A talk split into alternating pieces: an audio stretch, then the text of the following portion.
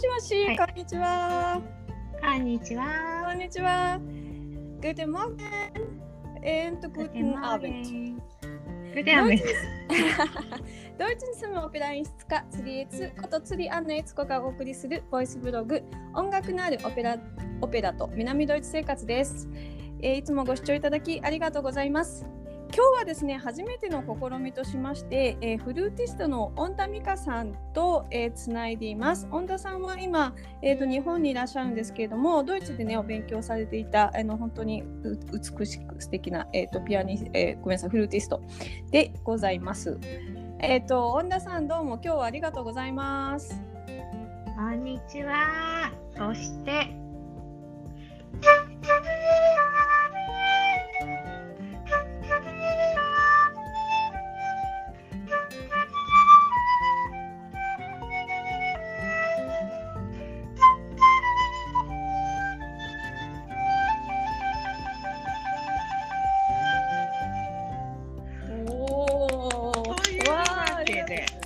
ありがとうごおざいます。誕生日おめでとうございます。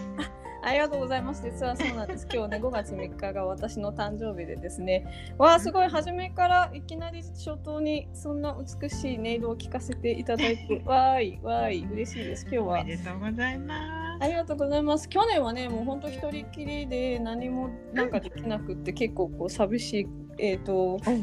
そうそうそうそうそう、あの誕生日だったんですよね。あのね、こ結構こうロックダウン始まってすぐの頃で、なんか、うんうん、だったんで、えっ、と、こうね、インターネットを介して、こう、皆さんにね、なんかこんな風に、あの、祝っていただけて、本当に嬉しいなと思います。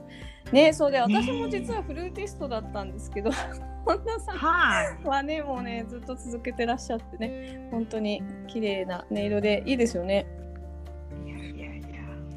そうなんですよね。先輩との出会いはフルートがご縁なんですね。そうなんですよね。実は私うんたち一緒の音大に通ってた時期がね、2年ぐらいあるんですよね。うん。そうなん同じですよ先生に習っていた。同じ先生習ってたんですよね。非常にはい。恩恩師大恩師でですね。か彼がいなかったら私は演出とか、まあ、指揮者になる指揮者になり大学入った途端に指揮科に行きたいとか言っちゃってですね。先生が。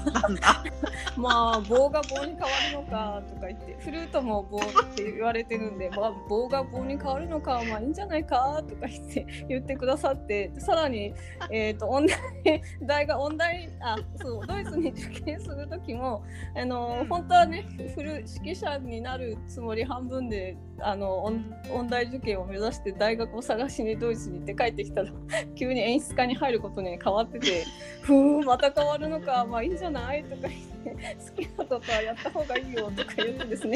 あの何の普通普通はねなんかこうほら自分の楽器のさ生徒が突然に楽器変えるとか専科変えるとか言ったら反対する先生多いと思うんですけどもうちのねうん。大友太郎先生はですね非常に寛大でね本当に理解ある先生でねもうやりってね。そうそう背中を押してくださってね先生でねそんなところでのびのび育ったのびのび育ってきましたねね。二人ともね。ねやりたい放題に。そうそうで恩田さんはねあの 2, 2年ですぐに、えーっと飛び出したんですもんね日本をね。そうなんですよ。2年であの飛び出して、そのね、あのおおらかな大友先生から海外もいいよって言われて、うんうんうんうんうんドイツに行くと、は野生のハリネズミがいるんだよ。って言われたんです。よ。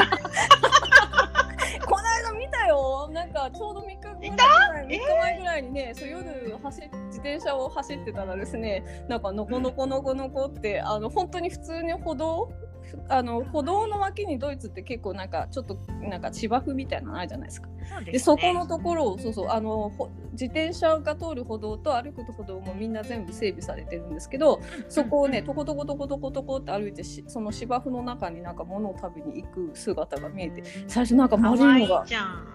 そうなんか丸いのがいるなんだと思って。でこう自転車を止めてね なんかあの自転車のライトをね あの当てたらその当てて。そうハリネズミがびっくりして止まってねなんかずーっとご対面してました。ハリネズミいるんだよね。うん。うん。そうそう。そのね誘いについついあのハリネズミ。行っちゃった。行っちゃったら結構大変だったね あハリネズミがもう一番のなんか餌だった。そうのなんですよ。まあ、真面目なね先生からの誘い文句もあったんですけど私にとっては「えハリネズミいるんだ」ついつい言っちゃったっていう感じです。か。ね。あそうかそうか。で私たちのその大友太郎先生もに昔ねあのドイツで勉強されてた先生だからね。ドイツがはい。やっぱりご縁のあのクラスですよね。そうですね。うんうんうん、で行った都市はどこでしたっけ？行った年最初はねフライブルグっていう南ドイツのところに行ったんですよ。そっかそっか。で語学学校に通いながらうん受験する音大を探すっていう作業になって、いわゆる一般的な音楽留学だと割と先生が手引きをしてくださって、はいはいはい。で先生がまあ知ってる先生に紹介してくれたりだとうんうんか、うんうん。まあ、日本で講習会というかねマスターコースを受けて、うんうんで習いたい先生を決めた上で、うん。えードイツに渡る、まあ、ヨーロッパに渡る人が多いんですけどうん。私たちの先生って そ本んな人主義じゃないですか。本人主義本人主義そんな丁寧なことはしないよね。そんな丁寧なこと道は見つけろみたいなね。まあいくつか先生ピックアップしてくれたことはあったんですけどそうなんですでもか。一応でもなんか何もない状態で、まあ、フライブルクは練習室があるからいいらしいよみたいな話を聞いて、まあそこに行ってみてっていう感じでしたね。えフライブルグの練習室っていうのは学校の練習室？あのまあ語学学校に練習室があるからそこはまあ使えるよっていうようなそんな緩い感じの話でした。語学学校なのに音楽の生徒のための楽器の練習室があるってことですか？放課後になんか語学学校で練習してもいいよみたいな感じでしたね。えー、そうなんだ割と、ううんん、そういう風になってたみたいあでー楽器の人は多かったです実際。あなるほでど。あじゃあおみんなで放課後練習しようかみたいな。へえ。あじゃあ何語学学校の生徒さんって普通結構まちまちじゃないですか。いろんな全然違う四大の勉強に受験生とかなんかねあのこう移民の人とかいっぱいいるけどもフライブルクは結構音大受験生が多かったって。多かったかな。なるほど。あ練習できるの大事ですもんね結構ね。そうですね。あの結構うんだね騒音問題とかドイツも結構ありますもんね。うん。うん、そうなんだ。実は私フライブルグも、えっ、と受験あの大学を私も音大を探すときにはですねもうバックパッカーでですね、おあのドイツ級の音大を全部洗いざらいあの訪ねて回って式の先生に会うっていうことをしてたんですけどその時にフライブルグの先生が結構良くてでフライブルグになんか数日間いたんだけども学生ではないのにフライブルグの音大の練習室に勝手に潜り込んで練習してました。うん、練習してました。結構ね甘いんですよね、まあドイツってね。あのそうね結構入れちゃうみたいな。で 勝手に宣伝して。うん学生っぽければね。うんうんうんうんうん。そうそう。本当はいけないんですけどね。うん。あそうなんだ。バックパッカーみたいにあの問題を探してさすらったんですけどやっぱり私も同じでうん。リュックサックの中に金のフルートを隠し持ってはいろんな音大をね回るっていうのがありましたね。ですよね。ででなんも結構優しいんですよね先生たち本当。うんうんうんうんうんうん。あれですか、音大受験するときって、うん大学のやっぱりそこの学校の大学の教授にもコネクションをしておかないと受験とかは全然こう無無理みたいな感じなんですか？やっぱりあの受ける前の段階みたいなので先生の前でフォアシュピールっていうのをするんですけど、そうフォアシュピールをすることで、まあ、その場でうん。受かる可能性がどれぐらいあるかみたいな先生すぐ教えてくれるんですよ。で頑張ったらいけるんじゃないとかうんうんうん。来年は秋あの卒業生の数分しか補充しないから、空きがまあ全然出ないからその半年後だったら可能性があるよとか、かなりはっきり教えてくれるんだよね。ちなみに卒業私うんちなみにさ一つの音大のフルート科ってドイツはまあ大体ほとんど国立音楽大学で学校の規模がうん。日本でいう例えば武蔵野とかみたいなこううん。マンモス校なことは全然ないんですけどどれぐらいなんですか？フルーティストが毎年入学する人数は。えー、それこそその年によって違うけど3人とかじゃないかな。あ。あそうだよね。とはその3人の中に入れないといけないっていう感じになるんですよね。う。ん。うん。うん。うん。うん。日本だと武蔵野音大とかだと40人とか50人とか1年もっと入りますもん。ね。どうなん。すごい数入りそう。うん。ですよね。だからかなり狭き門なことはうんうん確かうんにです。うんうんうんうんであと学校によっては先生が何人かいたりすることもあるから、でその先生のかあの卒業生の数分しかなんていうかそれぞれの先生のところの数分しか補充しない感じですよね。マックスの数は1人当たりの先生によって決められてるから、はいはいはいはい。うんその分しか入れない。うんうんうん。ってことはその入りたい先生のところにフォア人間にあフォアシュピーレンに行かなきゃいけないんですね。でファーシュピールをするにあたって、うん。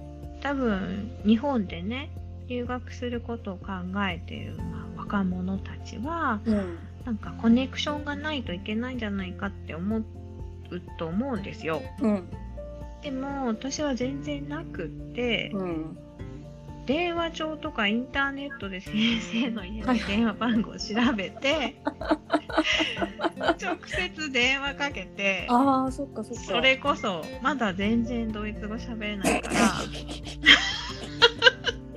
私うん。恩田美香日本から来た。笛吹きます。あな大たのレッスン聞かせていただけますか？言うと先生なんかすごい親切なんですよ。あのこの段階で邪険にされたことはねゼロ回でしたね正直。そうなんだ。あ結構その拙いドイツ語で話電話をかけても結構みんな親切にしてくれる。そうなんですよ。ああそうなんだ。でむしろ直接電話かけてきた日本人珍しいみたいな、うんうんうんうんなんか面白いやつ来そうみたいな そういうムードが正直あった気がしましたね。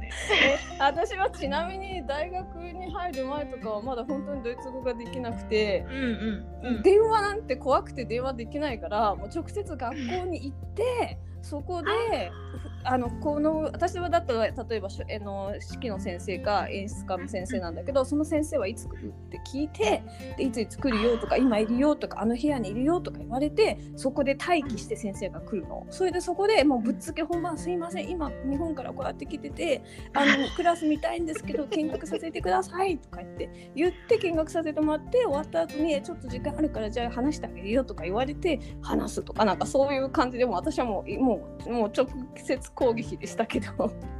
当たって砕けろ系ですね。先生にも都合あるし。そうそうそうそう。でもちょっと電話は怖くて。まあまあそれでまた明日おいでとか言われたら明日来るかみたいな、うんうんうん。うんっていう感じで、うん、あそういろんな都市に本当南北、まあ、先輩もそうだと思うんですけどうん。北南縦横無尽に行ったからちょっと、はいはいはいはい。あのできるだけ確実に会いたい。ああそっかそっかあのまあ電話してそういうふうに問い合わせすると、うん。じゃあ何時に何時にどこどこっていうとこ来てねとかって先生の方で指定あの指定してくれるうんんですね。であのそれ聞き取れ優しい先生だとうんあ一応大丈夫だった。あすでごい優しい先生だと日本人の弟子さん、お弟子さんで準備してあげてくれたりする。ああそっかそっかそっか通訳にねそうなんですよ優しいの本当に。でまあ先生のそういったレッスンを見学させてもらって、うんでその後なんか一曲吹きなさいって必ずなるんですよ。はいはいはいはい。うん。であのドイツだとうん。どこのに大学行ってたの？とか誰先生習ってたの？とかね全然あんまり気にしてないみたいで先生は。うん。でその後うん。いかにあなんだろうあのアピールできるフルートでね実技でアピールできるかっていうこととまたね先生のこの相性があるから、うん。その上手下手だけじゃない部分を先生は見てらっしゃるから、そういうところでうん。あのこうグッとお互いビビッとくるかっていうところが多分大事なんじゃないかなと思います。そのビビッとくるか来ないかっていうのは人間性がってことですか？性格が合うか合わないかうーん伸びしろがあるかなんじゃないかなってちょっと。ああなるほどなるほど。じゃあそのフォー宣言で一回ひ吹いた後になんかこう注意されてちょっとここ直してみてとか言われるんですかそうそうああなるほどなるほどでちょこちょそこっとレッスンが入ったりして、はいはいはいでその場でまあ対応できるかとかどれぐらいよくさせられるかとかはいはいはいはいはいはいで日本の試験と全然違うなって思ったのが、うん正しいこととか全然求められてなくてうんうん自分の言いたいことがうん。うんあるかどうか。ああ このそうか。音楽の中に。はいはいはいはいはいはいはい。主はい張したいことがあるかどうかの方を見られてるなってう思いましたね。んうんなんかそれはすごいわかる気がする。私がね、あのベルリンの音大にいた時に、えっ、と、ん。演出家学科だったんですけど、副科でねピアノの授業があるんだこレッスンをうん。で、い一人ねい一時間あ一一週間に15分ぐらいしかレッスンしてもらえないんだけど、たまたまねベルリンの先生は結構本当に素晴らしい音楽オペあのピアノの先生だったんですよね。普通あのそういう副,、うん。副科のピアノのレッスンを先生する人って結構こうちょっとピアノの教授としてもこう二流三流の人が多いんだけれども、あのベルリンのハンスライスの場合は一流のピアノの先生があの副科の子もと受け取ってていてでその先生がうん。私が最初まああのほら日本の音大受験する時にさベートーベンのソナタとか弾くじゃないですか。それでそれを向こうでも弾いたの。よ初めての授業、うん。そしたらうん「君手は回るけど音色が全くない」って言われて。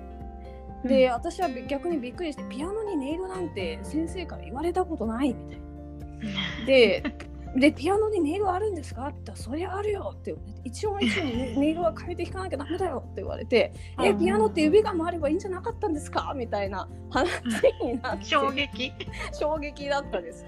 でそれから日本とドイツの差の衝撃です。うんうんうんうんうんうんなんかそうそうそう、えうんー、ねなんか違いますらしいね。エピソードかも本当に。うんそうそれから間違えてもいいってこと。なんか間違えるよりもなんかこうなんかやっぱり感受性とかやっぱりその音を通して何を伝えるかってことなんですよねきっとね。うん。うんうんうんうんうん確かに。うん、あすごいいいなんか話真面目な話じゃないと思う。今日って今日もうちょっとなんか楽しい話をするはずだと思うし かし まあいつもなんかこんな真面目じゃない。あこれから少しずつまたね、えー、と恩田さんにも来ていただいて、えー、とこうなんドイツの話とかを聞かせていただきたいなと思ってます。じゃあ今日はこんなところで、えー、と終わりにしてですねまた次回ぜひぜひ、えー、恩田さんよろしくお願いします。今日はありがとうございました。します。はいありがとうございました。アフビダゼンチュースアビダゼン。